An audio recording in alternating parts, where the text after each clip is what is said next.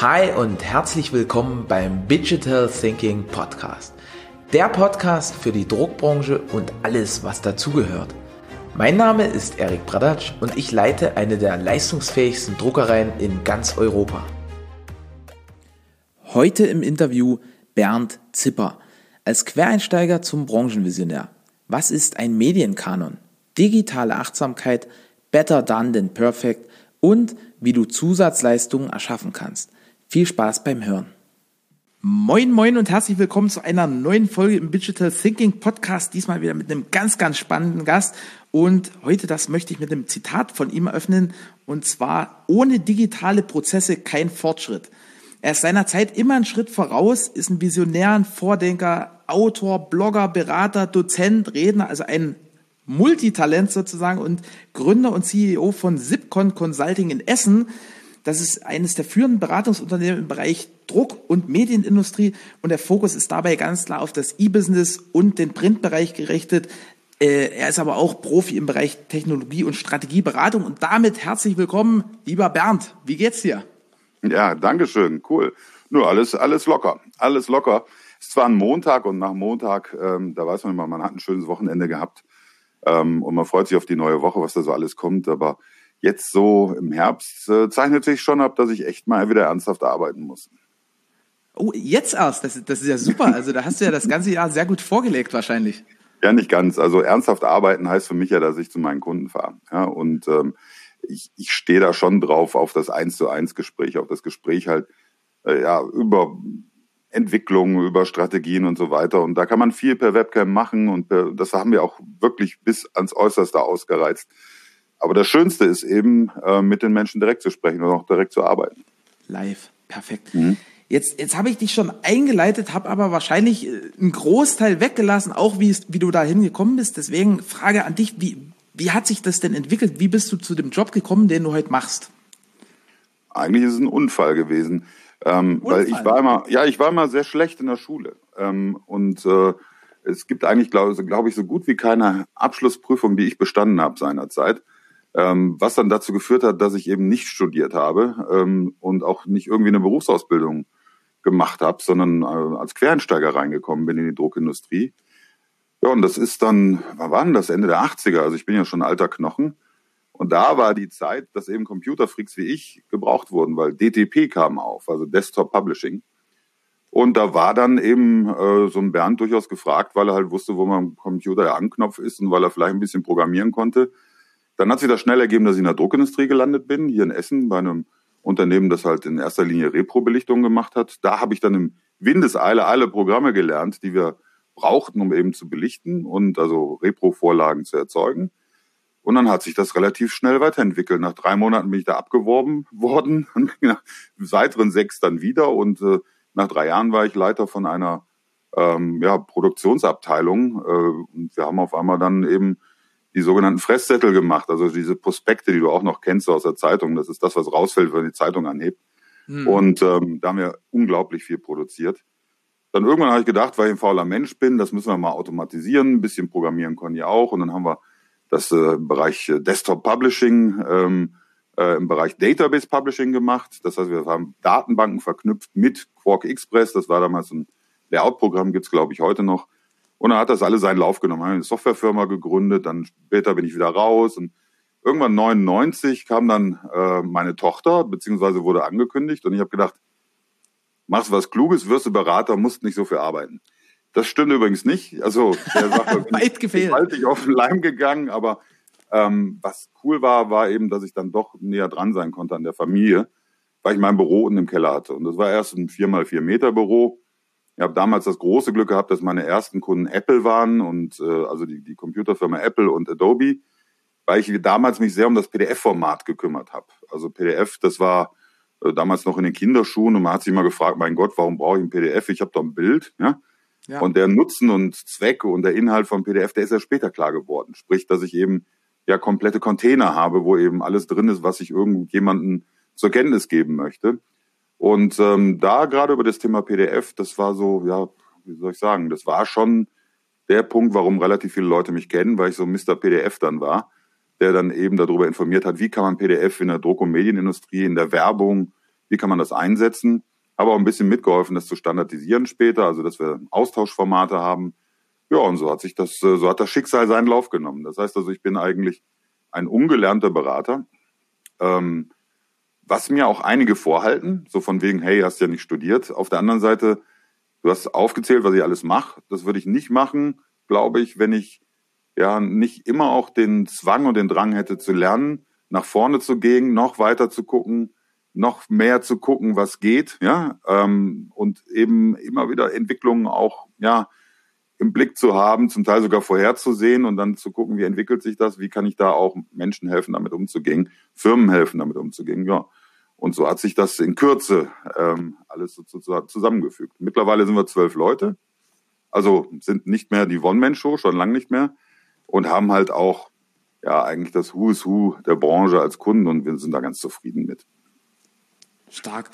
Also ich kann da total mitgehen, weil wir haben da irgendwo eine ähnliche Historie. Also ich bin auch äh, vom Studium wieder in, in den elterlichen Betrieb, um da alles in, in Gang zu setzen von den Maschinen, von den Abläufen.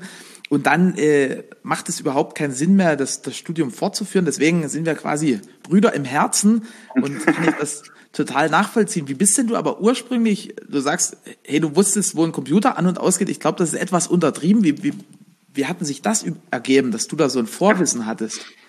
Ähm, in der Tat war das, da war ich elf. Und zwar habe ich mal eine Schülerzeitung gemacht und das äh, fand ich mal total spannend. Aber äh, Letraset, ich weiß nicht, ob das kennst, das sind so Rubbelbuchstaben, ja? ähm, damit Headlines zu setzen, besser gesagt zu rubbeln, fand ich immer unglaublich blöde und das war unglaublich teuer. So ein Bogen mit ein paar Buchstaben kostete 20 Mark damals. Und Schülerzeitung hat nie Geld und da habe ich äh, angefangen zu überlegen, wie könnte man Überschriften so machen, dass die cool aussehen. Und habe beim Kumpel gesehen, der hat einen ZX 81 mit einem Matrix-Drucker. Ein Matrix-Drucker übrigens mit acht, na, nee, mit neun Nadeln. Ja? Boah. Und äh, der hat also dann äh, Überschriften gemacht. Wenn man dann nochmal drüber gedruckt hat, wurde es ein bisschen dichter. Ich habe dann experimentiert damit am Kopierer und habe dann einen ZX 81 äh, benutzt, um dann damit praktisch Text zu erzeugen. Das war, gelinde gesagt, unterirdisch, aber neumodisch und modern und alle fanden es cool. Und aufgrund dessen bin ich so ein bisschen eingestiegen in das Computerthema, weil ich eigentlich dann immer auch irgendwelche Textfahnen machen wollte. Und ähm, ja, wirklich mit dem ZX81, das ist ein kleiner Folientastaturcomputer, ungefähr so, ja, so groß wie so ein A5-Buch, auch so dick. Kein Speichermedium, das heißt Stecker raus, alles weg. Man musste sich dann eine sogenannte Datasette dazu kaufen, einen Kassettenrekorder, auf dem man das dann aufgenommen hat. Ähm, oder eben das auch sofort ausdrucken. Und ähm, ja, bei mir war es so, mein Vater war Gewerkschafter. Das heißt also, der hat mir gesagt, mir kommt kein Computer ins Haus, das vernichtet Arbeitsplätze. Hat er zum Teil auch recht mit gehabt. Also am Anfang hat das, war das natürlich genau der Effekt. Heute sind die Computer eigentlich der Motor. Das Internet ist der Motor der Industrie geworden. Ähm, was nicht heißt, dass ich nicht auch äh, fest davon überzeugt bin, dass wir den Mittelstand und den Handel brauchen. Aber nichtsdestotrotz ist das durchaus ein, ja, ein Wirtschaftsmotor geworden. Und äh, damals war es für mich klar, ich muss irgendwas tun, was mich wirklich interessiert. Weil viele Sachen haben mich einfach nicht interessiert. Mich hat mit, mit 12, 13 haben mich Computer interessiert, Mädels, äh, Punkmusik und Bier trinken. Ja, und ähm, äh, ich war da immer ein bisschen frühreif. Ja, ich war immer ein bisschen frühreif und habe dann nebenbei in der Druckerei gejobbt und habe da dann nebenbei auch das ganze Thema Bleisatz noch mitgemacht. Das heißt, ich habe dann auch in Bleilettern Headlines setzen können und habe dann da auch gearbeitet am Anfang Maschinen sauber gemacht, nachher sogar auf kleinen Maschinen selber gedruckt. Und ähm, so hat sich das alles zueinander gefügt. Ja? Ähm, und unsere Parallelen sind da durchaus ähm, ähnlich. Ich finde das übrigens cool, wenn man hingeht und sagt, hey, ich will jetzt da im elterlichen Betrieb was machen. Finde ich gut und auch einen mutigen Schritt, weil man hat ja dann noch andere Diskussionsdimensionen, auch gerade mit den Familienmitgliedern. Aber ähm, für mich war es halt sehr schön zu sehen, eben, äh, dass ich dann doch noch was draus machen kann aus meinem Leben. Ähm, lange Zeit habe ich gedacht, das wird nix und ich werde mal Sozialarbeiter irgendwann, äh, weil ich mich auch immer gerne um, andere Menschen gekümmert habe. Also man könnte sagen Helfersyndrom. Ähm, aber dann kam eben der Punkt, wo ich gesehen habe, dass ich eigentlich mehr helfen kann, wenn ich beraten kann. Und ähm, aus der Praxiserfahrung heraus, also die zehn Jahre in der Druckindustrie, die ich im Turbo-Modus durchlebt habe, also wir haben da zum Teil 60, 70 Stunden die Woche gearbeitet. Wir haben wie die Berserker haben wir da, wir haben morgens installiert, nachmittags drauf produziert, am nächsten Tag haben wir noch eine neue Computerkomponente dazu. Also das war schon eine wilde Zeit. Und da kann ich natürlich sehr viel aus dem Vollen schöpfen. Und ich bin halt immer gut connected gewesen zu allen. Und das hat dann dazu geführt, dass ich ohne Studium, äh, ich glaube, fünf oder sechs Jahre lang in Wuppertal an der Uni einen eigenen Lehrbereich hatte, nämlich den Bereich E-Commerce und Print. Stark. Also hast du quasi die Hintertür dann genommen. Ich weiß auch nicht, wie ich dazu gekommen bin. also es ist einfach passiert. Klar hat mich das auch interessiert und ich bin auch happy darüber, weil ähm, viele meiner Studenten damals, die haben äh, heute super Jobs und äh, sind mir auch immer noch sehr verbunden. Ähm, und einige arbeiten bei mir. Und äh, meine Firma äh, ja, könnte auch ohne äh, meine Kollegin Sabrina zum Beispiel überhaupt nicht existieren. Und die kommt aus einer Vorlesung von mir, die ich mal gehalten habe über das Thema. Spannend. Jetzt, jetzt hast du ja ganz viel über diesen Weg erzählt, der mich übrigens jetzt noch mehr fasziniert, weil wenn dein Dad gesagt hat, hey, Computer, komm mir hier nicht ins Haus, da hast du ja auch was so ziemlich Rebellisches in dir, was, was ich total feier. Aber was ist denn das, was dich heute auszeichnet und deine Company? Weil, also PDF, das Thema, das ist ja mittlerweile sehr weit etabliert. Ähm, dann ist ja irgendwann auch dieses, dieses Web to Print gekommen. Da, da warst du ja auch maßgeblich hm. beteiligt ja. an diesen Entwicklungen, ne? Hm. Ja, äh, das Witzige ist, ich habe 1995 habe ich schon geschrieben für ein amerikanisches Fachblatt. Das nannte sich Seabold Report. Das war damals so, ich sag mal, der Forbes der Druckindustrie. Und äh, äh da gab es Leute, die haben dann auch für ein Abo, haben die dreieinhalbtausend Dollar im Jahr bezahlt. Und äh, also richtig Know-how. Und da habe ich äh, Mitte der 90er angefangen zu schreiben und habe relativ schnell gesehen, dass PDF sowohl statisch, also über eine Tastatur erzeugt werden kann, aber auch dynamisch über Datenbanken aber eben auch auf Basis von Steuerbefehlen man PDF nutzen kann, um eben Web to Print zu machen. Und ich habe dann 95 im Seabold Report einen Artikel geschrieben, der nannte sich äh, wird PDF zu Web to Print.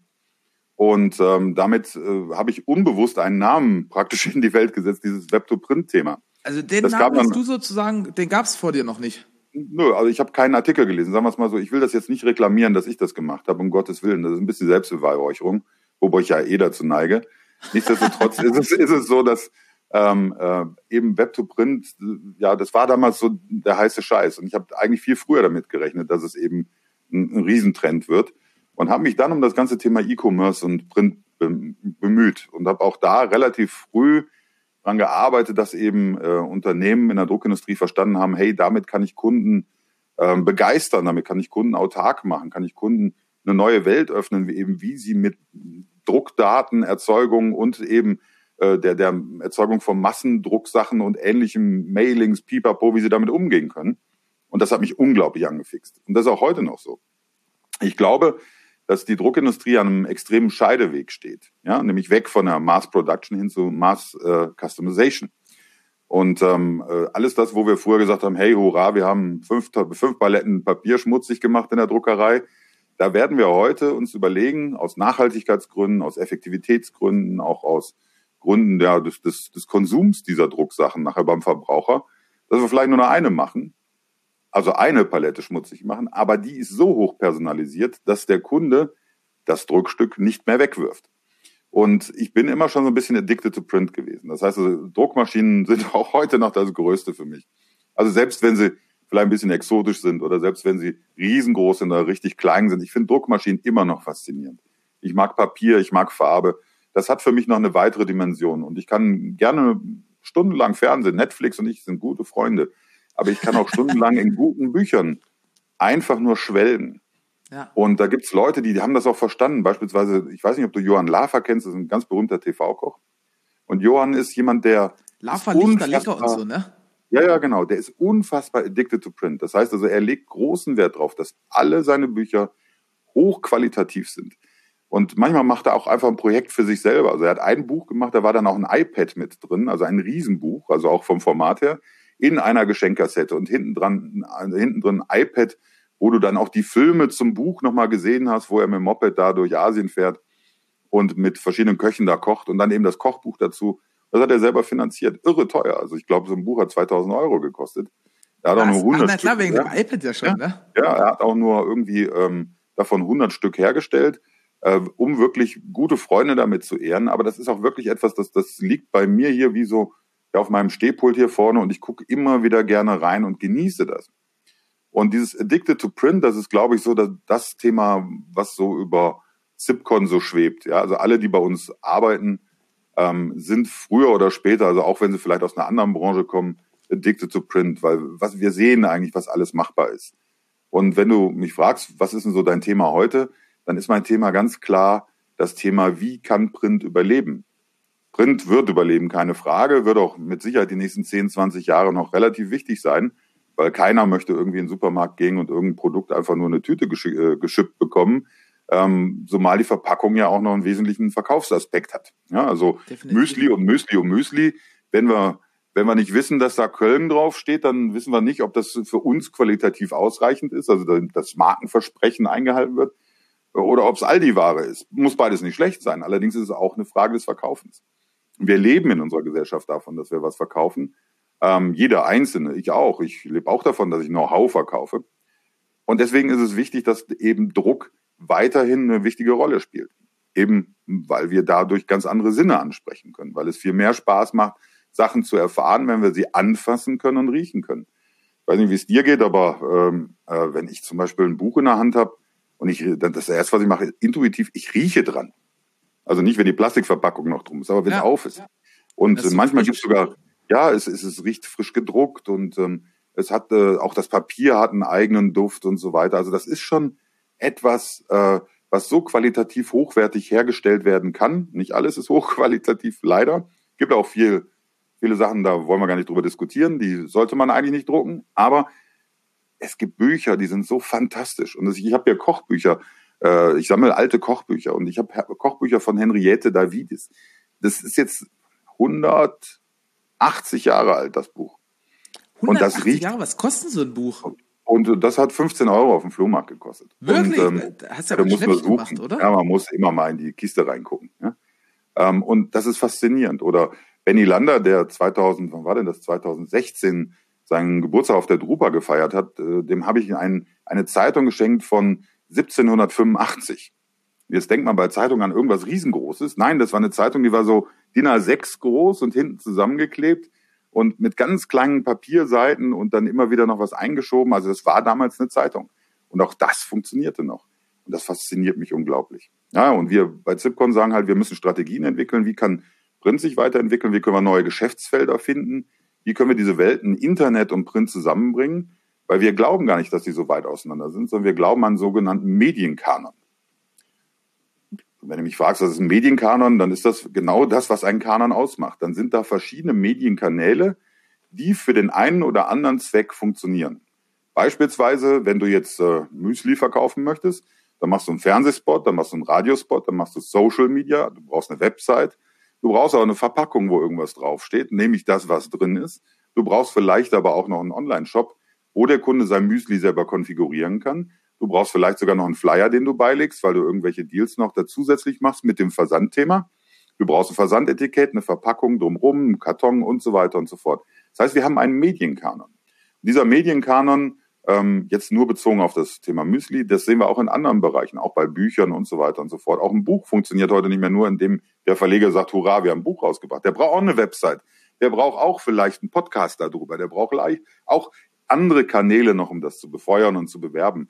Und so ist das Schöne, dass wir, wenn wir das einmal verstanden haben, dann ist eben Print da immer noch was Besonderes in diesem Kanon, weil das ist dann auch da, wenn kein Strom da ist.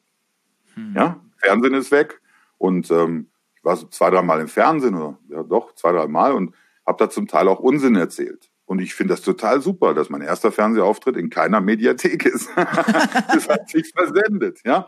Wohingegen hätte ich es geschrieben, könnte mir man heute noch vorhalten und sagen, Zipper, da hast du aber was Komisches geschrieben. Und so haben wir eben einen ganz anderen Ansatz, dass äh, die ganzen Medien, die wir da haben, ähm, die, die, die alle elektronischen Medien natürlich flüchtig sind und dass dann äh, viele Sachen ja auch dann nur durch eine massive Präsenz realisiert werden können. Also wann wirst du berühmt heute? Mit Sicherheit nicht durch einen Fernsehauftritt. Aber wenn du 100 hast, sieht schon anders aus. Und dann kennen die, kenne ich auch die Leute. Aber über Print zum Beispiel kannst du was schaffen. Das wird auch funktionieren, wenn du nicht mehr da bist. Und es funktioniert vor allen Dingen überall. Äh, Im Flugzeug, genauso wie am Boden, in der Wüste, genauso tags wie nachts. Ähm, und klar, man muss das Ding immer mit sich rumschleppen. Und Erik, du weißt, wie es ist, wenn man Berge von Schulbüchern zum Beispiel durch die Gegend schleppt, wie ich auch früher, ja, oder bei der, äh, in der Uni. Heute hat sich das ja zum Glück ein bisschen geändert, aber man hat halt Berge rumgeschleppt, aber man hat auch wirklich dann einen großen Vorteil gehabt, weil man hat nämlich auch eigentlich so ein bisschen immer das Gefühl gehabt, wenn es da drin steht, besitze ich dieses Wissen ja schon. Ich muss ja. es nur noch lernen. also das finde ich so faszinierend. Sorry, ich hole mal so aus, aber. Nee, das ist völlig, mal. völlig interessant und spannend gewesen. Und ich kann da auch total mitgehen. Ne? Also ich kenne, also diese, besonders spannend fand ich das mit diesem Medienkanon. Das, das ist ja auch so eine Art Marketing-Mix oder so könnte man das auch genau. nennen. Ne?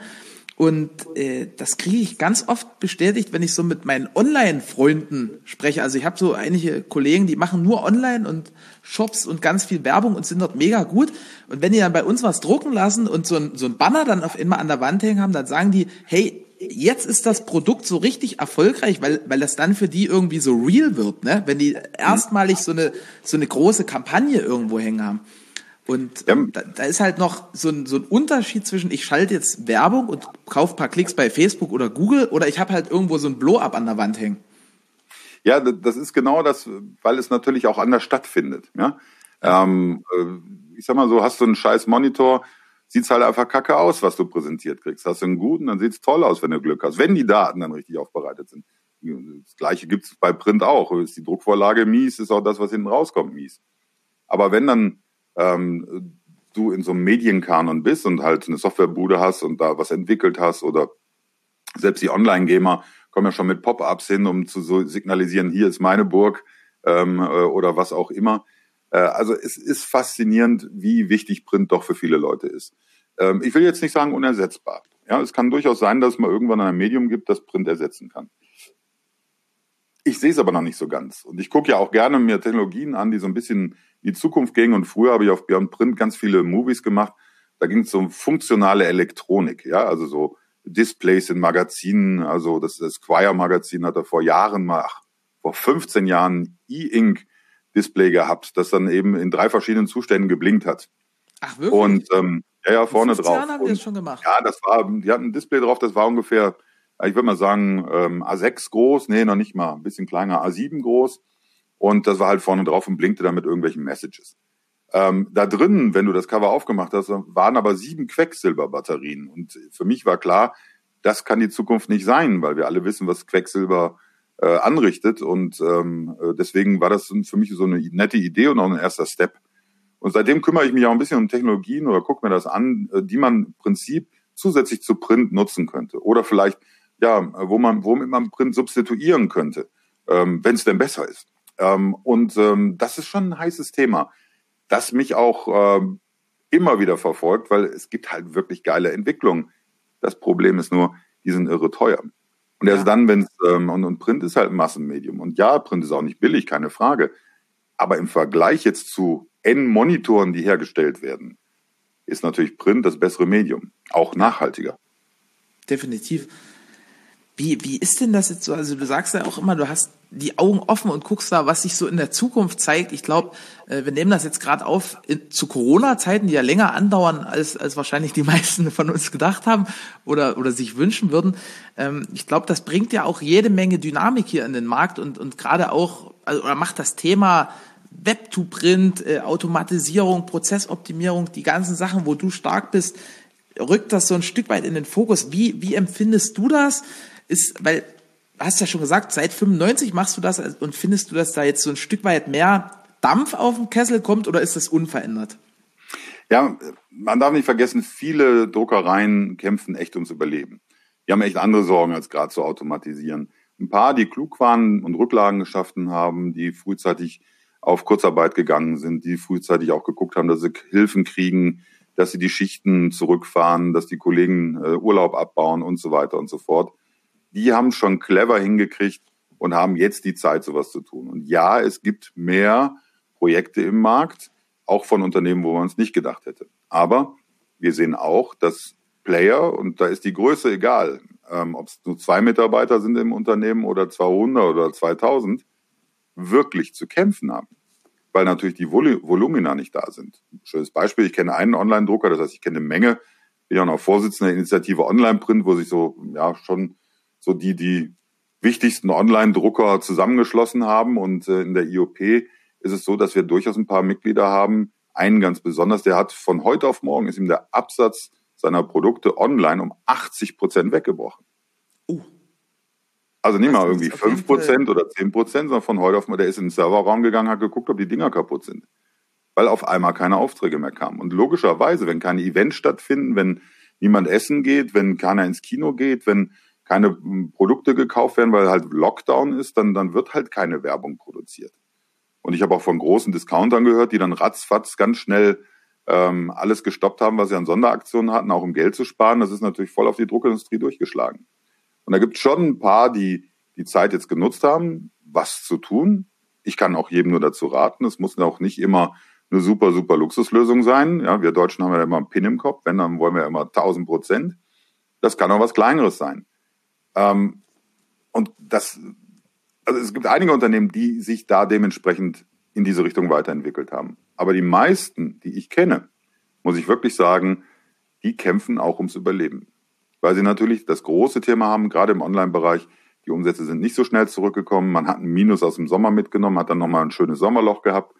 Also das heißt drei Monate mit wirklich miesen Umsätzen, ähm, die jetzt erst so langsam wieder zurückkommen. Und das bremst eher so ein bisschen. Wen es nicht bremst, das sind die Investoren.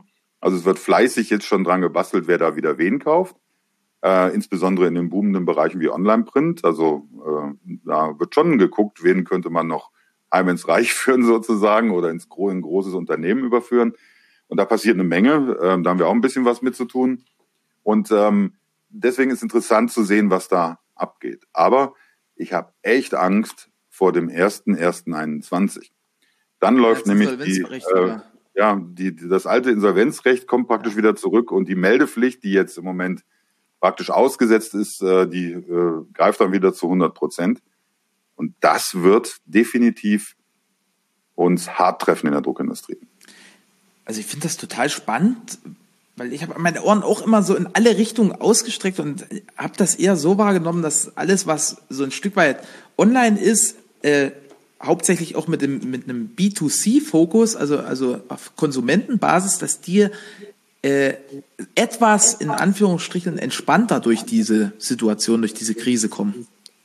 Ja, also im B2C-Bereich, gerade dann, wenn es um, ähm, ich sag mal, Home Design geht, also wenn du einen Posterdrucker hast, der Large Format macht oder Fotobücher, die haben in der Tat während der aktiven Zeit, äh, während des Lockdowns, haben die einfach mehr Umsatz gemacht, zum Teil bis zu 30 Prozent. Hm. Aber diejenigen, die zum Beispiel ähm, äh, Sportzeitungen gedruckt haben für einen Fußballverein oder die Stadtteilzeitung gedruckt haben oder einen Gemeindebrief, die haben ein Problem, weil da kam nämlich nichts in der Zeit. Da wurde nicht viel gedruckt.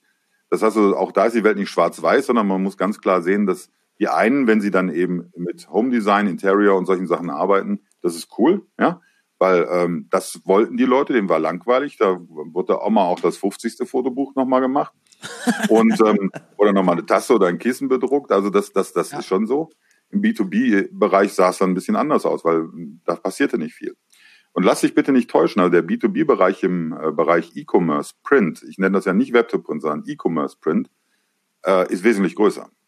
Wesentlich größer. Weil natürlich die großen Geschäfte, wir reden da auch von online generiertem Printumsatz, ja, äh, weil natürlich die großen äh, Geschäfte, ähm, die großen Volumina immer noch von großen Unternehmen auch in den Markt geschubst werden.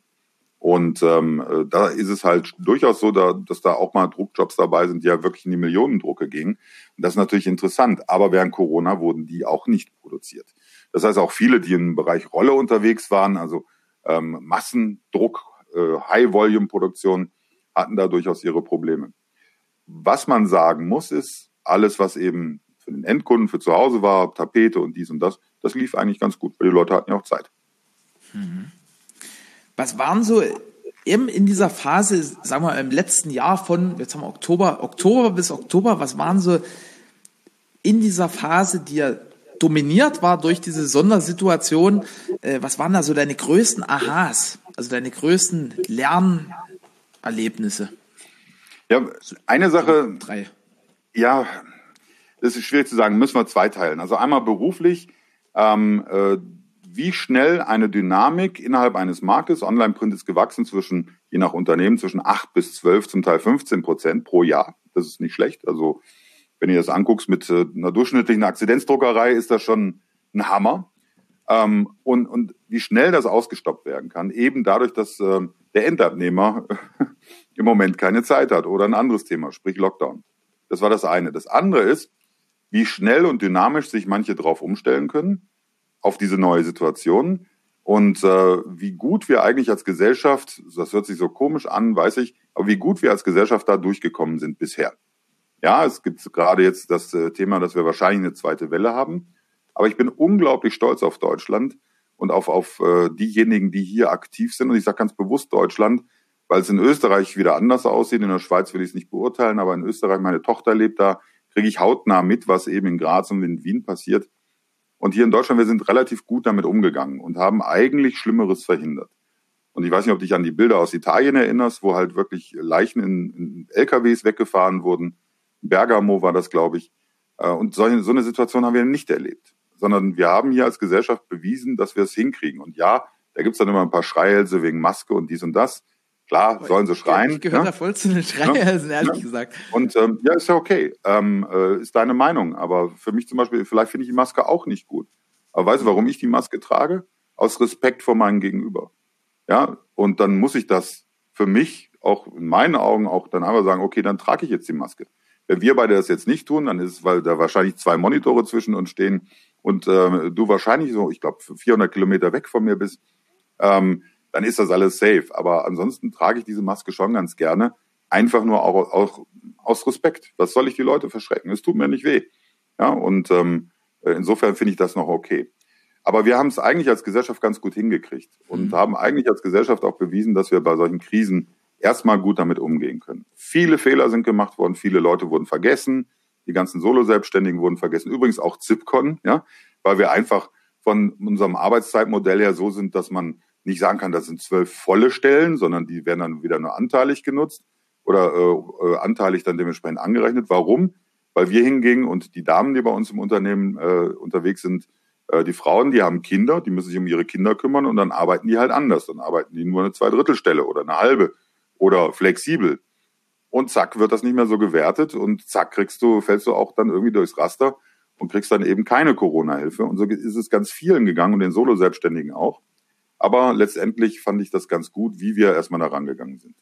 Mein größtes, allergrößtes Aha-Erlebnis für mich selber ist, dass ich eigentlich ähm, gesehen habe, dass es auch Sachen gibt, die in diesem Lockdown nochmal mir selber ganz anders bewusst geworden sind. Wie das mit dem Lockdown war, saßen meine Frau meine Tochter, wir haben meine Tochter evakuiert aus Österreich.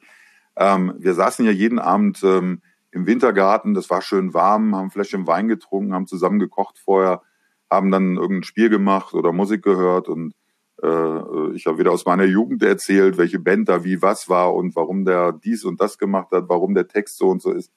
Das hat eine ganz andere Qualität gehabt und diese Zeit hätte ich nicht gehabt, ähm, wenn wir nicht diesen Lockdown gehabt hätten. Also sechs Wochen lang haben wir gelernt, dass man auch anders miteinander umgehen kann. Und für mich ist so, äh, dass, dass ich gelernt habe, dass wir innerhalb der Familie unglaublich viel Spaß miteinander haben können ähm, und, und eben eigentlich mehr Freunde sind als jetzt Vater, Mutter, Kind. Und wir sind Freunde und haben dann eben auch, ja, gehen wir Radfahren oder nicht oder machen wir dies oder machen wir das. Ähm, also das war schon gut, hat mir sehr gut gefallen. Hast du auch deine Umgebung nochmal so ganz anders kennengelernt? Weil also ja. ich wohne jetzt hier seit 30 Jahren oder so in Bayersdorf und denke mir so, hm? Boah, krass, diese, diese Wanderwege, diese Berge, diese, diese Bäume, die hier so rumstehen, also das hat nochmal so eine andere Qualität gekriegt, weil, weil irgendwie sonst klingelt von früh bis spät das Telefon und dann genau. war ja wirklich so in dieser Lockdown-Phase so eine Zeit, das war ja wie Urlaub, also so bescheuert hm. sich das anhört. Ja, ein, ähm, wir hatten immer ein bisschen was zu tun, weil wir haben doch dem einen oder anderen Unternehmen helfen müssen, ähm, eben Geldquellen aufzumachen, weil die eben nicht vorbereitet waren auf das Thema, wie auch. Ja? Man kann sich sowas ja nicht vorstellen, ja. dass dann über Nacht auf einmal der Umsatz abhaut. Ähm, aber in der Tat, wir haben das auch nochmal neu kennengelernt. Aber ich habe auch eine ganz andere Sache äh, festgestellt, dass es ein paar Menschen gibt, äh, die eigentlich dann nur mit einem zu tun haben, wenn sie was wollen. Und ähm, äh, dann, wenn man von denen selber was braucht, in irgendeiner Notlage, ich rede jetzt nicht von der finanziellen Notlage, sondern da geht es eher darum, hey, die, wir haben diesen Lockdown und irgendwie geht's allen nicht so gut. Und man, man stellt dann fest, dass man äh, für die in der Zeit überhaupt keine Rolle gespielt hat. Also auch keine Kommunikation, dies und das. Und da habe ich festgestellt, es gibt doch eine Menge falsche Freunde. Und ähm, habe dann auch wirklich innerhalb der Krise angefangen, mich, ich sag mal, mental von dem einen oder anderen zu verabschieden. ihm das aber auch mitzuteilen, damit eben auch da eine Chance ist, vielleicht mal drüber nachzudenken, wie man sich anderen Menschen gegenüber verhält. Und ähm, äh, ist auch so eine Art von Achtsamkeit, auf die ich da gekommen bin. Ähm, eben achte auf dich selber, bewerte mal jetzt nicht gerade alles immer, sondern lass es mal so stehen. Aber wenn es dann bewertest, dann zieh auch deine Konsequenzen draus. Und das habe ich auch getan. Also ich habe mich von einer Menge Arschlöchern getrennt. Wie, wie, lief das dann ab? Hey Erik, du, mir ist aufgefallen, äh, das und das und das. Ciao? Oder wie, wie, wie kann ja. ich mir das vorstellen? Genau. Das ist nicht meine Art von Freundschaft, wie ich sie mir vorstelle. Und ähm, mir ist aufgefallen, ich werde halt benutzt oder eingesetzt. Und äh, wenn das der Weg ist, wie du Freundschaften siehst, ich sehe es nicht so, ähm, lass uns Bekannte bleiben, alles gut. Mhm. Befreit. Finde ich, finde ich konsequent. Ja, befreit. Also, das ist ja noch ein Vorteil. Also, wenn ich kann auch ganz, ganz viele Nachteile an Corona aufzählen, eben Umsatzeinbrüche und so weiter und so fort. Aber ich bin auch voll bei dir, dass halt viel Positives war und eben diese, diese Achtsamkeit hast du es genannt, das, das spielt da voll mit rein. Also da ja. sind eben so viele Sachen klar geworden und also auch das, was du sagst mit den, mit den falschen Freunden, das kann ich, kann ich mhm. total mitgehen irgendwie. Ja. Ja, das ist aber auch so. Und da ist es auch egal, ist auch unabhängig vom Alter. Ja? Und ähm, äh, manchmal ist es so, dass man sich vorstellt, hey, das sind meine Buddies und mit denen kann ich durch dick und dünn gehen. Ähm, äh, und, und früher hat man schnell gemerkt, wenn dann irgendwie eine Kabelei war und ähm, äh, die anderen waren in der Überzahl dann und man stand auf einmal alleine da, dann wusste man ganz genau, auf welche Freunde man zählen kann und auf welche nicht. Ähm, aber heutzutage ist es ja so im Business und auch im Alltag, man braucht viele, die einen unterstützen. Also jemand, der das alles als Lonely Wolf macht, das glaube ich A nicht, Punkt eins und Punkt zwei, wir brauchen immer Unterstützer, die uns in unseren Plänen unterstützen, in unserem Handeln und Tun unterstützen. Und wenn wir die nicht haben, diese Unterstützer, und uns nicht auf die verlassen können, dann sind wir verlassen. Und ähm, ich habe halt die Feststellung gemacht, manchmal ist das so, manchmal sind Leute, wo man denkt, hey, man ist eigentlich äh, ähm, ganz gut miteinander und auch mal in Zeiten, wo es ein bisschen härter wird, ähm, tut man was zusammen, arbeitet man zusammen an einem Thema oder oder man stellt fest, das sind Frühstücksdirektoren. Das, die kommen nur, wenn schön Wetter ist. Ja? Mhm. Und ähm, dann sollen die auch ihr schönes Wetter weiter genießen, aber eben ohne mich. Und das hat mich auch befreit, muss ich sagen. Weil ähm, ich weiß nicht, ob du es nachvollziehen kannst, aber ich bin ja ein Mann. Ja? Also ein Mann hat durchschnittlich 3000 Wörter am Tag. Und wenn die weg sind, kann er nicht mehr reden. ähm, und, ich glaube, ähm, da sind wir jetzt schon drüber, oder? ähm, glaube ich nicht. Also wenn wir das jetzt mal nachziehen, wir müssen jetzt bei 1500, 1800 Wörtern sein. Ähm, aber ähm, nichtsdestotrotz, es ist durchaus so, dass man dann hingeht und ähm, ja auch in gewisser Art und Weise erschöpft ist über Kommunikation. Und Kommunikation heute bedeutet WhatsApp, Facebook, Instagram, Telefonieren, persönliche Kommunikation, also Face-to-Face, -face, noch dann irgendein Forum, in dem man sich noch rumtreibt, dann gibt's noch Xing und LinkedIn und das prasselt auf einen ein. Und da gibt's halt viele, die dann Freunde sind, ja, die sich auch dementsprechend andienen. Und ich bin ein gutgläubiger Mensch. Ich glaube an das Gute im Menschen. Ich, ich habe da auch überhaupt keine keinen Standesdünkel oder so einen Quatsch, sondern ähm, mir ist auch egal, ob jetzt jemand Bill Gates ist oder der Bundeskanzler oder äh, der Straßenfeger, der unsere Straße hier sauber macht. Die werden alle genauso höflich behandelt. Und wenn da was ist und man helfen kann, dann hilft man.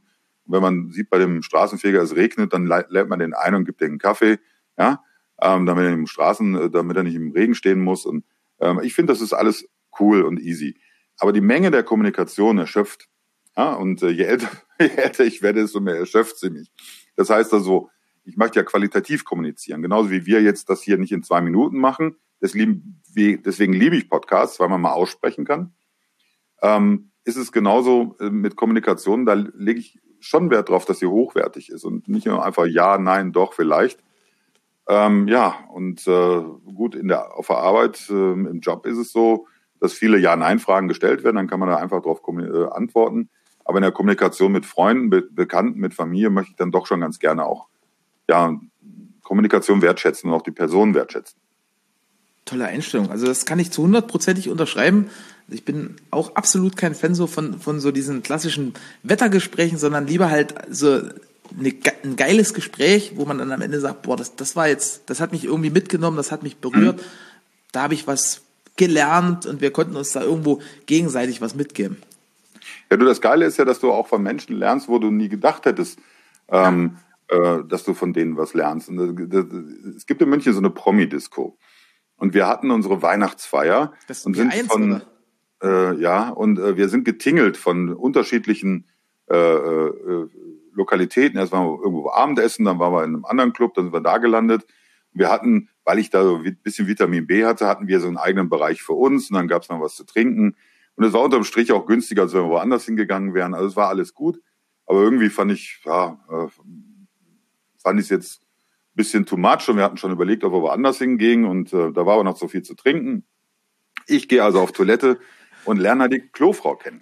Mhm. Und ähm, ähm, komme aus der Toilette wieder raus und die quatscht mich an mit irgendwas und ähm, nach einer guten Stunde kommt mich dann äh, meine allerliebste, die auch in meiner Firma arbeitet, ähm, äh, kommt zu mich holen und sagt, da habe ich mir schon gedacht, dass du dich wieder verbabbelt hast.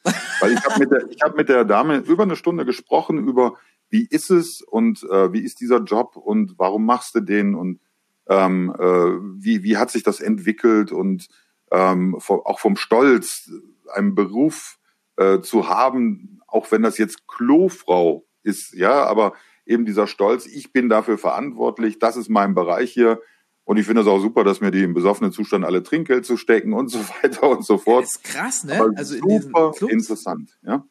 Und deswegen finde ich es auch wichtig, ähm, immer mit Menschen zu reden und jetzt nicht nur einfach zu sagen, ah, guck mal, der hat ein dickes Auto, der ist interessant, sondern ähm, äh, oder die sieht super aus, sondern man sollte sich nicht davon irreleiten lassen, wie irgendetwas aussieht. Außer von schönen Büchern natürlich. Aber ähm, bei, bei Menschen sollte man erstmal mit den Menschen reden oder versuchen, Schwingungen aufzunehmen. Es gibt auch Menschen, da stehst du daneben und du spürst schon an jedem, an jeder Pore, an jedem kleinen Härchen in deinem Nacken, dass es ein Riesenarschloch ist. Mit dem musst du dann halt nicht reden. Aber es gibt viele Menschen, die haben ihre Philosophie, ihre eigene Philosophie und da lohnt es sich mit denen auch zu quatschen. Und da ist dann auch egal, ob das jetzt der, ähm, ich sag mal, der, der Kloschar ist, der unter einer Brücke pennt und der gerade mal quatschen will oder ob das jetzt irgendein Minister ist, den du in der Senator-Lounge triffst, ja, das ist, ist, ist wurscht. Ähm, es ist immer schön, eben qualitativ, qualitativ hochwertige Gespräche zu führen. Das muss jetzt noch nicht mal irgendwie über die Welt sein oder wer hat Recht oder Unrecht oder Politik oder mit einem Ziel, sondern das kann auch einfach nur mal ein Austausch sein. Und das hilft mir ungemein auch für mich selber, dass ich halt immer wieder mal was dazulerne und auch Denkanstöße hat, äh, hatte. Und ein Denkanstoß zum Beispiel, den wir jetzt auch wegen Corona da hatten, war eben dieses Thema digitale Achtsamkeit. Ich weiß nicht, ob du dieses Filmchen gesehen hast, das ich da mal gemacht habe dazu. Das ist so eine Keynote in a Nutshell sozusagen, sechseinhalb Minuten. Mhm. Ähm, ist eine Computeranimation, man sieht auch nicht mein Gesicht, eher ein Wort. Ähm, und, und da habe ich einfach mal meine Gedanken dazu zusammengeführt, wie ich die Welt sehe, wie sich das entwickeln wird. Und äh, das ist viel davon gefüttert worden, auch von den Eindrücken während Corona, weil ich natürlich mich mit vielen Leuten unterhalten habe und ähm, auch Ängste durchaus ernst nehmen muss. Ich persönlich halte mich als halbwegs digitalen Menschen, ich habe vor nichts Bammel. Ja, wenn mir da irgendwie einer zum 50. Mal eine Mail schickt, uh, ich habe dich durch die Videokamera aufgenommen, jetzt musst du mir bitte 1000 Bitcoins zahlen. Entschuldigung, lache ich drüber und dann gucke ich, wer das ist. Oder ähm, mein russischer Kollege, mit dem ich zusammenarbeite, kümmert sich darum. Also äh, Programmierer wohlgemerkt. Ähm, und ähm, äh, dann ist das halt vom Tisch und dann ist das Thema für mich durch. Ich kann ja verstehen, dass da Leute Angst vor haben. Ich kann davor, kann auch verstehen, dass Menschen vor Digitalem Angst haben, weil es nicht beherrschbar ist. Wir wissen jetzt gerade nicht, was macht jetzt der Cloud-Service, auf den wir gerade drauf babbeln, mit unseren Stimmen. Wir müssen denen vertrauen. Jetzt stell mal vor, da ist ein Scharlatan und auf einmal schneidet er irgendwas zusammen und wir beide sind morgen in der Bildzeitung. Wobei ja. die hat keine Auflage mehr, ist auch egal. Also insofern, äh, aber du weißt, was ich meine. Und da bin ich auf dieses Thema Achtsamkeit, digitale Achtsamkeit gekommen wo es eben darum geht, ja, wie, wie kann ich das digitale Leben denn bestehen, wenn ich eigentlich kein Digitaler bin? Äh, für, ich sag mal, du bist ein Digital Native, du bist damit aufgewachsen, dir ist es wurscht, ja. Wenn ein neues Handy kommt, dann nimmst du das in Betrieb. Du liest auch die Bedienungsanleitung nicht mehr. Ich übrigens auch nicht. Schon seit Jahren nicht. Ich habe eigentlich noch nie eine Bedienungsanleitung außer bei IKEA-Möbeln gelesen. Oder die kann man sich auch nur angucken. Ähm, und deswegen, ähm, ich, ich probiere gerne aus. Wie geht das? Lass mich da auch durchaus führen damit ich verstehe, wie ich eben ein, ein Smartphone oder ein Computer oder einen Drucker oder sowas in, in Betrieb nehmen kann. Und ihr habt halt keine Angst vor. Aber es gibt Menschen, und das ist ein Großteil unserer Bevölkerung, die hat Angst davor. Die kann das nicht mehr durchblicken. Die sind ohnmächtig gegenüber dieser digitalen Entwicklung. Und da haben wir eben dieses kleine Filmchen gemacht, ist auf ähm, äh, YouTube, auf Facebook und so weiter einfach Thinkprint Movie mal eingeben und äh, lohnt sich da mal reinzugucken. Das, das werden wir auf jeden Fall auch in den Show Notes verlinken, wenn du möchtest. Ja, unbedingt, ja. Ja, und ähm, es lohnt sich auch, das anzugucken, ähm, äh, weil ich glaube, in sechseinhalb Minuten wird auch klar, welche Rolle spielt Print im Kommunikationskanon. Und es wird auch klar, äh, was, was, was steckt dann dahinter digitaler Achtsamkeit. Und äh, ist halt mehr als jetzt nur so ein bisschen auf einer Yogamatte sitzen und drüber nachdenken, wo meine E-Mails hingehen. Sondern digitale Achtsamkeit heißt, dass ich auf mich auch aufpasse. Ja, und dass ich achtsam bin mit mir selber. Wie lange nutze ich sowas? Wie sicher ist das, was ich tue? Aber dementsprechend auch wirklich digital leben, ohne Vorbehalte. Also jetzt nicht hingehen und sagen, oh, es ist digital, das ist nicht meine Welt, ich bleibe in der analogen und werde digitaler Frührentner sozusagen, sondern ich muss digital leben, ich muss diesen Ball annehmen. Ansonsten macht diese Welt da was mit mir. Und nicht ich mache was mit dieser Welt und nutze sie im positiven Sinne, sondern sie macht was mit mir. Dann, wenn ich dann einmal dieses Level erreicht habe, dann geht es um das Thema aktive Transformation. Das heißt, was könnte ich denn in meinem Alltag verändern, was sinnvoll ist? Nicht, jedem, nicht für jeden ist ein Fitness-Tracker sinnvoll. Und glaub mir, wie viel Gizmos hier rumliegen, die ich mal ausprobiert habe, das ist schon Wahnsinn, die ich dann doch nicht benutzt habe. Aber viele Sachen, ja, die benutzt man halt. Ich habe mir vor 40 Jahren nicht vorstellen können, dass ich mal ein kleines Stückchen Plastik auf meinem äh, äh, Schreibtisch hin und her schubber und das ist eine Maus. Ja? Und mit der bediene ich dann irgendwas auf dem Desktop. Wir haben schön mit der Tastatur gearbeitet. All solche Themen, das hat damit zu tun, dass wir digitale Technologien, ähm, Verfahren, Services und Plattformen annehmen und die zu unserem Nutzen auch einsetzen. So, anschließend, wenn ich das dann realisiert habe, muss ich natürlich hingehen und Wissen generieren. Sprich, ich erzähle dir von meinen Erfahrungen. Beispielsweise, was weiß ich, ich habe Microsoft Teams jetzt eingeführt, erzähle dir das. Wir beide haben im Austausch darüber, erzeugen wir Wissen. Ja. Das wir auch teilen können, indem wir zum Beispiel einen Podcast machen. Wir teilen die Erkenntnisse. Kostenlos. Das mache ich übrigens auch auf meinem Blog Beyond Print. Ist für jeden kostenlos. Da kann jeder reingucken. Da gibt's immer wieder so ein paar Tipps, äh, wie geht's denn weiter mit der Zukunft und äh, was könnte ich denn tun? Aber nochmal zum Thema digitale Achtsamkeit. Und in dem Moment, wenn ich diese Erkenntnisse teile, bin ich als derjenige, der als Unternehmer unterwegs ist, auch praktisch in der Pflicht, ähm, das dann auch gescheit zu nutzen.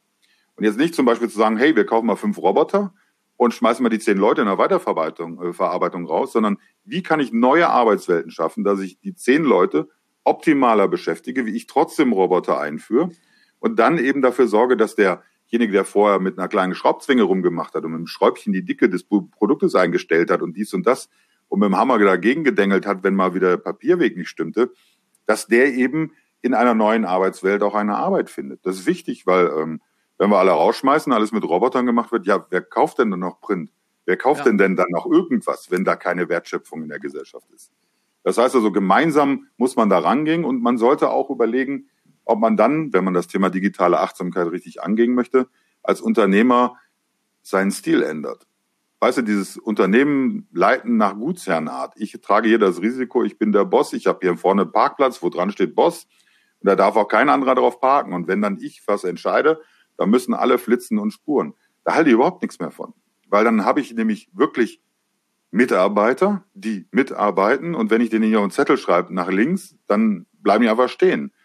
Deswegen brauche ich Komplizen. Das wird auch, glaube ich, ja? die nächsten Jahre nicht mehr gehen. Ne? Also ich so, das gibt's immer noch. Ich komme zum Teil in Druckereien. Die nachrutschen, die, die sind ja, die haben alle ein sehr, sehr ausgeprägtes und starkes Denken. Und ich glaube, wenn man denen einfach sagt, hey, du machst jetzt das, weil ich dir das gesagt habe, da, das gehen die gar nicht mit. Also der Großteil von den glauben, Leuten. Es gibt auch große Plattformbetreiber, ja. Ähm, die fangen durchaus vom Namen her vorne mit G an die haben auch einen eigenen Weg, wie denn da bestimmt wird. Und da gibt es ganz viele Gutsherren, du wirst es nicht glauben, obwohl es vorne anders dran steht und das gerne anders nach außen verkaufen. Mhm. Da sind viele von denen, die eigentlich stark sind, aber halten auf einmal die Klappe, weil sie eben einen schönen Job haben, wo sie irrsinnig viel Kohle verdienen. Aber wir müssen halt da umlernen. Wir müssen lernen, wie Management anders geht. Also nicht nur das Erfinden von neuen Arbeitswelten, sondern wir müssen auch gucken, dass wir eben ähm, gemeinsame Entscheidungen treffen mit unseren mit Mitarbeitern und Kollegen. Am liebsten, ich sage ja Komplizen, ja, wir brauchen Komplizen, weil wir müssen natürlich auch kommerzielle Werte erzeugen.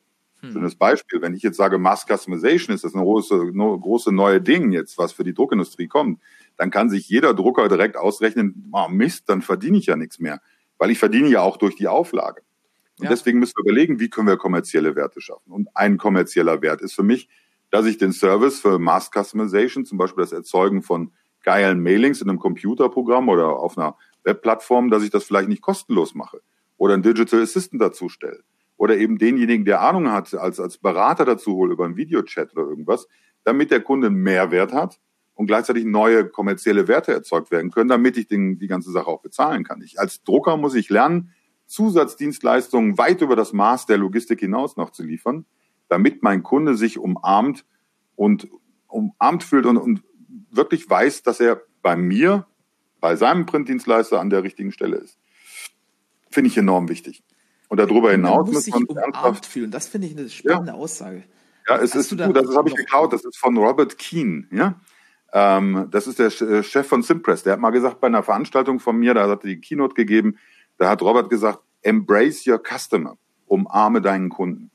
So und ähm, das äh, hat nichts mit Erdrücken zu tun, sondern hat was damit zu tun, dass wir unseren Kunden ähm, für uns warm halten, ihn wohlig halten. Ja?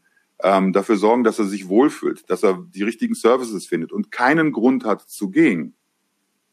Früher war es in der Druckindustrie einfach, wenn da die Matrizen waren, die Filme waren oder sonst was, ähm, oder nachher die Quark Express äh, äh, Daten, dann konnte man immer noch sagen, hey, ich habe die Daten, du musst bei mir drucken. Das haben wir ja heute nicht mehr. Ist ja austauschbar. Ja. Aber der Kunde braucht natürlich einen Grund, warum er bei uns bleiben sollte. Warum es bei uns als, als Unternehmen vielleicht geiler ist als woanders. Und deswegen muss man sich überlegen, auch als Drucker, wie man eben da neue kommerzielle Werte schaffen kann. Hast du da konkrete so Wünsche an die Zukunft der ganzen Branche? Also, dass du sagst, hey, warum hat denn das noch niemand gemacht und warum gibt's denn das noch nicht und warum, warum kommt denn niemand da drauf? Also, ich da, meine, jetzt ja einige, ja schon, die Zeit haben. Na, es gibt ja schon ähm, viele Unternehmen, die sehr innovativ unterwegs sind, die auch mal was ausprobieren. Ähm, ich glaube, wichtig ist, dass man ein paar neue Regeln kapiert. Also ich halte nichts davon, dass man, und viele Deutsche neigen ja, insbesondere Deutsche neigen dazu, immer so 100% Lösungen zu realisieren. Also die sagen jetzt nicht, ich mache mal eben irgendwie eine neue Lösung im Bereich Automatisierung, sondern die bauen direkt eine Autobahn, obwohl eigentlich irgendwie ein kleines Rollband auch ausreichend wäre. Ja.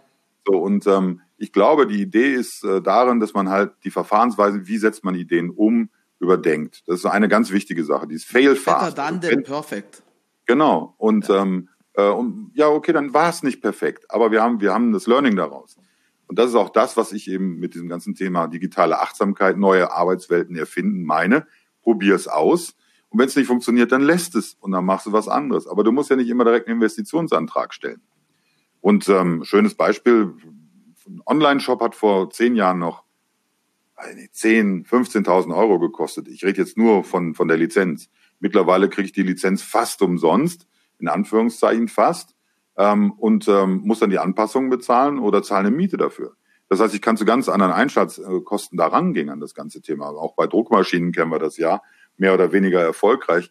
Aber ähm, das ist, ist genau der richtige Weg. Ja, und ähm, ich sag mal so, neben den neuen Feldern, die da aufkommen, und da kommt eine Menge auf, äh, und da gibt's auch wirklich clevere Unternehmer, die da unterwegs sind, ähm, äh, gerade so Seiteneinsteiger, mein Lieblingsthema ist immer My Postcard, ja, ähm, äh, das ist ein, ist ein Startup, das vor zwei Jahren angefangen hat, das Thema Postkarten zu revolutionieren. Ähm, und zwar, ähm, ja, hast du eine App auf deinem Handy und on demand wird praktisch mit dem Foto, das du gerade, was weiß ich, in Griechenland gemacht hast, wird dann zu Hause diese Karte gedruckt mit deinem Text drauf an die Adresse, dass du der Oma die Karte schicken kannst und die ist morgen da. Okay, die hat nicht die Briefmarke aus Griechenland, aber die Fotos. Und zwar meine Fotos. Und zwar das, äh, wo Oma sieht, hey, denen geht's gut, die liegen am Strand. Und dadurch hat die, hat er die Postkarte revolutioniert. Hat keiner dran geglaubt. Keiner hat gesagt, das ist was. Und er hat einfach neue Technologien genommen und das mit was Altem, Nützlichen zusammengebracht. Und daraus ist wieder was Neues entstanden. Und das ist echt geil. Und gleichzeitig schafft er dadurch auch nochmal, ich sag mal, emotionale Werte. Weil natürlich das Bild, das da drauf ist, also mein Bild, wo ich in Griechenland auf dem, was weiß ich, auf dem Schifferboot sitze äh, und angel oder mit ganz viel äh, Uso unterm Tisch sitzt oder irgendwie sowas.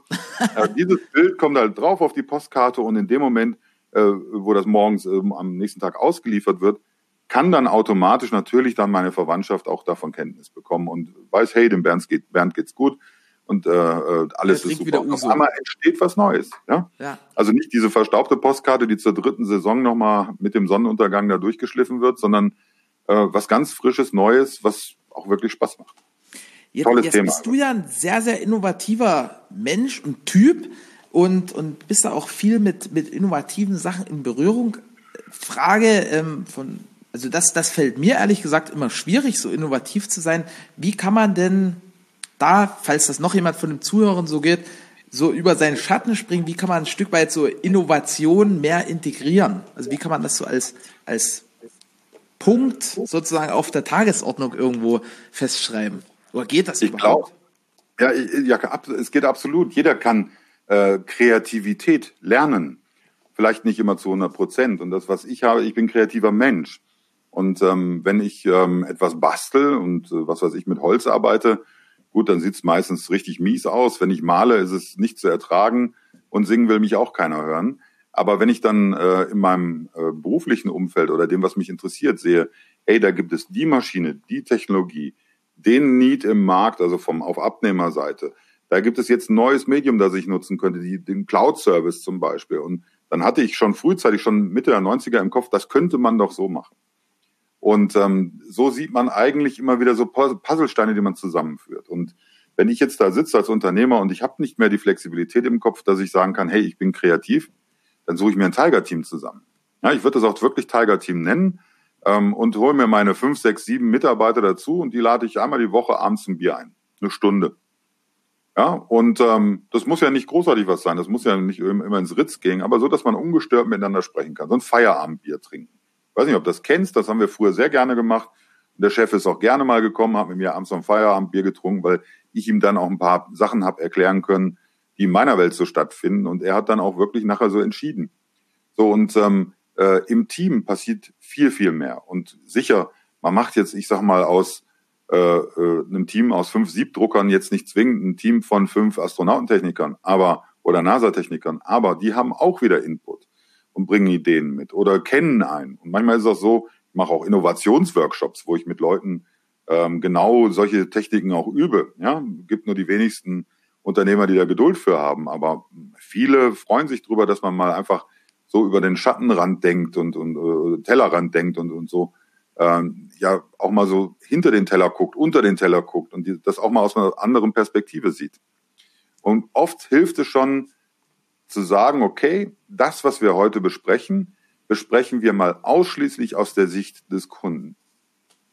Also wir besprechen die, unsere Produktion heute nicht aus Sicht unserer Produktionsoptimierung, sondern aus Sicht des Kunden. Was möchte der denn? Was findet der denn cool?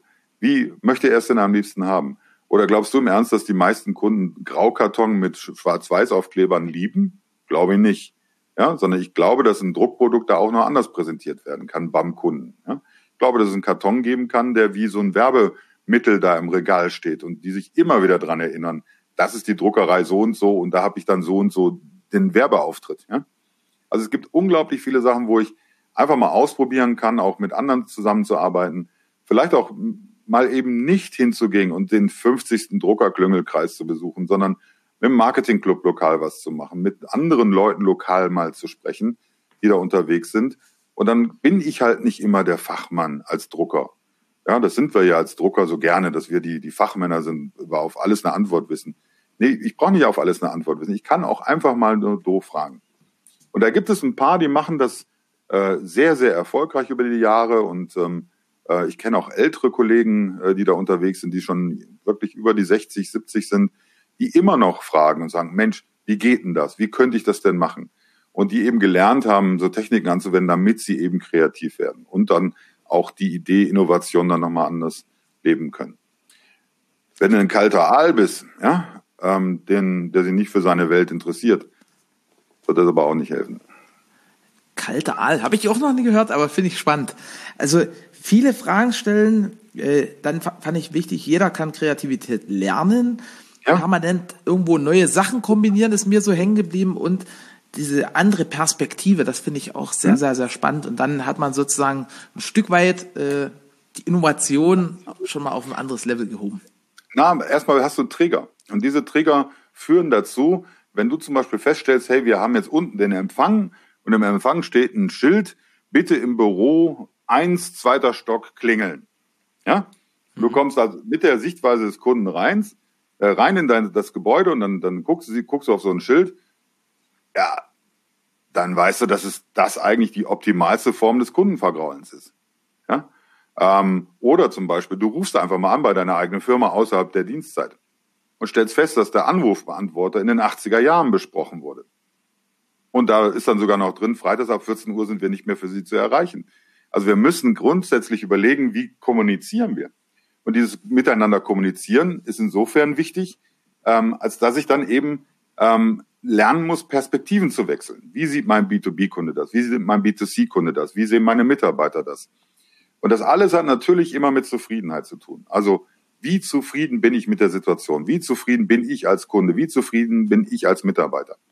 Und deswegen hilft Perspektivwechsel. Und dann manchmal braucht man auch einen Coach dafür. Da braucht man jetzt nicht so einen ähm, teuren Berater wie mich. Es gibt viele Kommunikationscoaches auf, auf lokaler Ebene, die man für sowas einsetzen kann und die auch echt gut sind. Vorsicht, da gibt es aber auch viele Quacksalber und Laberhannes. Also schon jemand, der mir hilft, ähm, mal die Perspektive zu wechseln. Und dann habe ich Trigger dadurch. Ich werde nicht sofort innovativ, sondern ich kann dann lernen, das einzusetzen. Und dann habe ich Trigger. Also zum Beispiel, der Kunde ist also unzufrieden, wenn er vor einer Theke steht. Der Kunde ist unzufrieden, wenn er einen zweiten Stock laufen muss ähm, und so weiter und so fort. Dann kann ich auch nochmal das Spielchen machen. Wie sieht denn mein DRL-Bote das? Dann kann ich das Spielchen machen, wie sieht der Truckfahrer das? Dann kann ich das Spielchen machen, wie sieht mein Auszubildender das? Dann können wir das Spiel, also man kann aus verschiedenen Perspektiven Themen beleuchten. Kann auch sein, dass dann der Auszubildende sagt, oh, das interessiert mich gar nicht, ist okay, dann ist das seine Perspektive. Aber trotzdem brauchen wir immer wieder mal ein anderes Bild, weil oft mhm. denken wir ja, wir haben die Weisheit mit Löffeln gefressen. Und ähm, mal unter uns, ich kenne keinen, der das so richtig gemacht hat. Nee, das ist, glaube ich, der Anfang vom Ende, wenn man, wenn man dann denkt, alles zu wissen. Ja, absolut. Ja. Also gibt es auch so einen Spruch, glaube ich, wer, wer aufhört, besser zu werden, fängt, fängt, nee, ich kriege nicht mehr zusammen, aber auf jeden Fall äh, voll erkannt das Ziel. Äh, wir sind jetzt so gut wie durch, lieber Bernd, und das mhm. war Inhalt ohne Ende. Also ich glaube, da, da, da, das muss man sich doppelt und dreifach anhören. Oder nicht muss man, sondern äh, kann man, Sollte man. freigestellt. Ja. äh, ganz am Ende eine Überraschungsfrage für dich. Was war denn so das, das kniffligste Projekt, was du jemals umgesetzt hast? Oh wei. Oh wei. Wir sind äh, spezialisiert auf sehr knifflige Projekte. Ähm, liegt ein bisschen daran, dass wir als Berater eine Mörderkohle kosten. Das heißt, wir werden dann immer geholt, wenn es wirklich knifflig ist. Und da war mal ein Online-Drucker in einer großen deutschen Stadt und ähm, äh, der hat mich gebeten, äh, ihm zu helfen, plus minus, schnell, äh, plus minus null schnell rauszukommen, weil es seiner Firma nicht gut ging. Und da bin ich dann dahin und wir haben wirklich anderthalb Jahre gebraucht, um das ganze Ding zu drehen. Ähm, und das größte Problem war nicht irgendwer, der es nicht wollte, sondern der Unternehmer selber. Und das war mit definitiv mein kniffligstes Thema. Äh, hat auch noch Nachwehen bis heute. Aber das war definitiv ein Thema, was ich so auch nicht mehr machen werde. Also demnächst, wenn ich äh, so eine Situation habe, werde ich eher sagen, nicht böse sein, ich mache das nicht, ja, ähm, weil das hat mir wirklich, wirklich sehr viel Nerven gekostet. Und zum Teil bin ich da auch sehr, äh, ja, zum, zum im Nachgang dann ist das alles sehr undankbar gewesen und ich wurde sehr, sehr missverstanden, äh, ohne die Chance zu haben, da nochmal was gerade zu stellen oder klarzustellen. Das war das kniffligste Projekt, das ich je gemacht habe. Würde ich in der Form auch nicht mehr machen. Okay, also hast du da auf jeden Fall das Learning, dass du da selektiver, restriktiver bist mit dem. Ja, nicht nur das, sondern guck mal, alles, was ich liebe, tue ich mit dem Emotional Pay-in. ja. Neudeutsch. Ja, das heißt also, ich zahle in ein Projekt ein, emotional. Und ähm, äh, wir bedienen zum Beispiel auch niemanden, den wir nicht mögen. Also es das gibt Firmen, ja, Firmen, die wollen von uns äh, beraten werden, die können wir nicht beraten, weil wir sie nicht ausstehen können. weil wir die Politik nicht mögen. Ja. Und klar, ich, äh, das ist wahrscheinlich der Grund, warum ich nie reich werden werde. Aber ähm, wenn die Firma Kacke ist oder der Unternehmer Kacke ist, Entschuldigung, wenn ich so rede im Ruhrgebiet, darf man das. Ähm, das ist dann will ich, im Osten genauso. Ja, dann, dann will ich das nicht. Ja. Habe ich keinen Bock drauf. Ja, und äh, warum? Weil ich weiß ganz genau, was nachher wieder abgeht. Ja, man kriegt sich an die Köpfe wegen irgendeinem Mist. Ja, und, und das will ich nicht. Ich will es nicht. Und das wollen die Kollegen auch nicht. Und wir haben viele knifflige Sachen, wo auch man wirklich mit schönen tollen Projekten unterwegs ist, mit tollen Kunden, mit tollen Ansprechpartnern, wo man aber trotzdem dann auch an knifflige Bereiche kommt äh, und echt kämpfen muss. Und da ist natürlich besser die Chemie stimmt, als wenn man da mit so einem goldgelockten Vögelchen da unterwegs ist, das halt einfach nur darauf wartet, dass man Fehler macht, um dann irgendwelche Regressforderungen zu stellen. Ähm, also das, das, das mag ich nicht. Und deswegen sind wir klein und fein bei Zipcon ähm, und das ist Teil unserer Philosophie. Es geht gar nicht anders. Ich will auch meine, meine, meine Komplizen nicht irgendwelchen Idioten aussetzen. Will ich nicht. Will ich nicht mehr. Am Anfang habe ich die Fehler mal gemacht. Und auch wenn es vielleicht ein großes Unternehmen ist, für das man gerne arbeitet, man muss es nicht. Hm. Aber das, also wenn ich da noch ergänzen darf, das ist was, was ich auch immer häufiger höre, so in meinem Netzwerk, dann bei, bei uns im Team, also da, wir, wir, wir machen auch keine Geschäfte mit, mit Leuten, die halt so permanent äh, irgendwie, ja, sagen wir mal, grenzwertig sind. Und ich glaube, das, das ist ein ganz, ganz großer Wandel in der gesamten Wirtschaft, weil das immer mehr so in die Richtung geht, hey, so leben und leben lassen und, und freundschaftliches Miteinander irgendwo. Jein. Also es ist ein Ansatz des, eines Trends da. Ähm, also es ist eine, eine Umkehrung praktisch. Erst, es geht generell ja erstmal nur um Profit. Ja? Ähm, möglichst viel Kohle machen, damit man möglichst viel Geld verdient, damit man möglichst wieder was Neues machen kann oder schnell reich ist und schnell äh, nicht mehr arbeiten muss oder irgendwas. Das kotzt mir auch schon an, muss ich dazu sagen.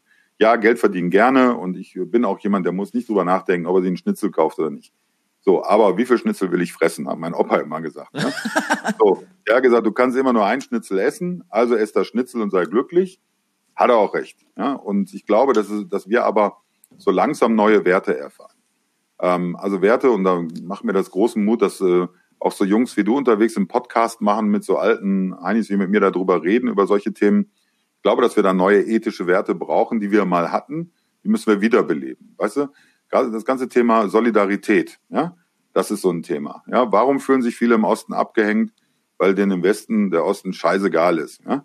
Ähm, und aber auch, weil die Kollegen im Osten nicht viel tun, dass der Westen kapiert, dass das vielleicht auch nochmal eine Qualität hat, sondern die sitzen da und sagen, jetzt kommt mal und dies und das. Das hat Kommunikation. Wir müssen miteinander reden. Wir müssen solidarisch sein. Unsere Gesellschaft ist, ist darauf aufgebaut. In dem Moment, wo wir dann aber solidarisch sind, gibt es dann wieder die Ersten, die schreien, so geht das nicht und dies und das und Demokratie ist Kacke und bababa und bei, äh, finden Putin gut oder China oder sonst wen. Ähm, wenn die dann da wären, wäre es natürlich wieder anders. Ähm, aber das, dieses Rumgeschrei, dieses Rumgegröle, das brauchen wir alles nicht mehr. Wir müssen lernen, dass wir eben ja mit dem Einfühlungsvermögen miteinander kommunizieren, dass, dass wir wirklich solidarisch sein können, dass wir miteinander solidarisch umgehen, egal ob das jetzt nur der Postbote ist oder oder irgendjemand anders. Wir müssen achtsamer sein, müssen auch durchaus berechenbarer sein. Es hilft mir ja nichts, wenn, was weiß ich, wenn wir beide äh, sagen, hey, wir gehen nächste Woche campen, und den einen Tag hast du Scheißlaune, den nächsten Tag wieder super, den nächsten Tag wieder Scheißlaune. Das, ist, das funktioniert nicht. Sondern wir müssen berechenbar sein für unser Gegenüber. Im positiven Sinne. Zuverlässig sein und loyal. Und wenn man zum Beispiel mit ein paar Leuten unterwegs ist, und das siehst du vielleicht auch bei der einen oder anderen Kneipentour, Klar kann man mal immer wieder einen verlieren, der vielleicht irgendwo unterm Stuhl sitzt oder unter einer Bank, weil er es mitgekriegt hat. Aber es gibt auch viele, die sagen gar nicht, dass sie gehen. Die sind einfach weg auf einmal. Hat es früher nicht gegeben oder ja. nicht so oft. So oder oder Leute, die dann mit dir diskutieren, oh, ja, ich habe aber nur ein Glas Wein getrunken, warum soll ich jetzt dann ein Drittel von der Weinflasche bezahlen? Ne? Solche Diskussionen, das brauchen wir alles nicht mehr. Wir brauchen in meinen Augen mehr Zusammenhalt, mehr Solidarität, mehr Reden, mehr Kommunikation, andere ausreden lassen, also sprich auch durchaus mal Werte gelten lassen, auch wenn sie vielleicht nicht dem politischen Gusto des Gegenübers gerade entsprechen. Ähm, wir, wir brauchen das, weil ansonsten werden wir das, was uns bevorsteht, da in der digitalen Revolution, die ja jetzt erst beginnt, werden wir das nicht überstehen, sondern wir werden Teil unserer Bevölkerung abhängen, weil die nicht digital sind und die Digitalen werden überleben. Und wenn wir vorher nicht wieder verstanden haben, dass wir als Menschen einfach mal miteinander reden müssen, Respekt voreinander haben müssen ähm, und vielleicht, und ich will, ich mag auch solche Wörter wie Stolz und Ehre haben müssen. Stolz und Ehre hat für mich, ja, geschichtliche Färbung, Bullshit, interessiert mich nicht, ich lebe hier im Hier und Jetzt. Ich bin stolz auf meine Firma, bin stolz auf so einen kleinen schönen Podcast, wie wir den jetzt hier gemacht haben. War mir auch eine Ehre, dass wir den gemacht haben, ja, und dass das so gut miteinander funktioniert. Und ich, ich fühle mich auch geehrt, dass ich mit so einem tollen Team zusammenarbeiten kann. Also Ehre hat auch was Positives.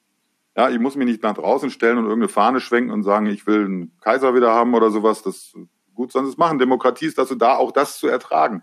Aber ich finde, es ist viel, viel wichtiger, dass ich auch mal mit denen rede, warum ist das denn so und dies und das, dass man versucht, sich da anzunähern. Und da stelle ich dann immer wieder fest, da gibt's dann keine Bereitschaft zu. In dem Moment, wenn man eine andere Meinung hat, ähm, ist man, ja, wird man nicht mehr akzeptiert dann genau von denen, die ja eigentlich eine andere Meinung haben wollen. Und da brauchen wir halt einfach eine neue Kommunikationskultur, dass wir das äh, hinbekommen und dass da nicht lauter ja, Idioten rumrennen, die eigentlich sich auch einen Schnitzel kaufen können und äh, eigentlich keinen Grund haben zu maulen. Weil die sind nicht im Bergamo, die verhungern nicht morgen, die haben Strom und fließend Wasser. Und ähm, ich glaube, da, da brauchen wir eine andere Kultur. Jetzt werde ich noch politisch hier, ne? Ja, oh driftet ab und zu ein bisschen ab, aber ist ja spannend, dazu ist das ja ein, ein Podcast. Hm? Das stimmt, aber ich singe jetzt nicht die internationale, die will nämlich eigentlich keiner hören von mir. Ich könnte sie aber noch. auf, auf, jeden Fall, also du hast ja schon fast äh, den, den Abschlusssatz gesagt. Also ich habe mich auch sehr gefreut. Ich habe hier ganz, ganz, ganz, ganz viel mitgeschrieben an Impulsen. Und wie gesagt, ich empfehle jedem, das nochmal anzuhören. Also jetzt nicht, da, damit hier die Klickzahlen hochgehen, sondern einfach, weil da so eine Menge Content drin war. Und damit, äh, wie, wie ist denn das jetzt, wenn jetzt jemand sagt, boah, der Bernd äh, polarisiert schon ein Stück weit, aber coole Socke. Ja äh, mit dem möchte ich irgendwie weitermachen. Wie kann der oder diejenige dich denn kontaktieren? Du einfach über Beyond Print, also beyond-print.de. Ähm, da gibt's dann diverse Möglichkeiten, Kontakt zu mir und meinem Team aufzunehmen oder einfach zipcon.de, das ist unsere Website. Ähm, ich bin jetzt nicht derjenige, der spontan seine Handynummer rausgibt oder spontan dann auf Facebook derjenige ist, der alle liebt. Aber auf Xing und LinkedIn kriegt man mich auch ähm, und am besten auch immer ein bisschen was erzählen von sich oder ansprechen, äh, äh, ja, ansprechen, dass man eben da gemeinsam äh, äh, kommunizieren möchte, dann ist das alles super. Ähm, und dann kann man da auch durchaus mal telefonieren. Also bei uns ist zum Beispiel so, ähm, wenn bei uns ein Anruf kommt, hey, wir sollen uns mal kennenlernen und ich bin auf irgendeiner Reise und da gibt's das akute Interesse der Zusammenarbeit auf Basis dessen, dass man vielleicht sagt, ja, der polarisiert zwar, aber richtig. Ähm, dann ist es oft so, dass ich mal zum Kaffee vorbeikomme, weil ich bin ja andauernd irgendwo unterwegs in Deutschland. Übrigens immer artig mit Maske. Und ähm, äh, dann komme ich vorbei auf einen Kaffee, dann kann man sich mal kennenlernen und dann kann man mal gucken, ob man was ausbaldowert oder nicht. Mhm. Und ähm, äh, das ist eigentlich eine ganz simple Sache. Aber äh, kann manchmal halt ein Momentchen dauern. Also wir verlinken das auf jeden Fall alles gerne in den Shownotes, beyondprint.de, Zipcon Consulting, Xing und LinkedIn findet ihr in den Shownotes. Und damit sind wir schon durch. Von mir aus schon mal vielen, vielen Dank, lieber Bernd. Und der Abschlusssatz gehört dir. Echt? Ja, natürlich. Ja. Auweih. Schwierige Aufgabe, Nö. die haben wir nicht Nein, nein, nein, ich mache keinen Abschlusssatz, sondern ich sage jetzt an all die, die da draußen hören, an ihren Volksempfängern, äh, Streamingboxen, was auch immer das ist. Äh, danke, lieber Erik, dass ich äh, mit dir ein bisschen Zeit verbringen durfte. Danke, dass ihr zugehört habt. Und es gibt so einen uralten Gruß der Druckindustrie, der Drucker. Und das heißt, Gott grüßt die Kunst. Gott grüßt die Kunst. Stark. In dem Sinne würde ich Tschüss sagen. Ciao, liebe Hörer. Ich danke dir fürs Zuhören und deine Zeit. Wir freuen uns, wenn dieser Podcast deine Welt ein Stück bunter gemacht hat. Du kennst einen Experten, der unbedingt in diesem Podcast zu Wort kommen muss? Super. Schreib uns gerne eine E-Mail an podcast.texit.com. Ich wünsche dir einen fantastischen Start in die neue Woche und bis zum nächsten Montag.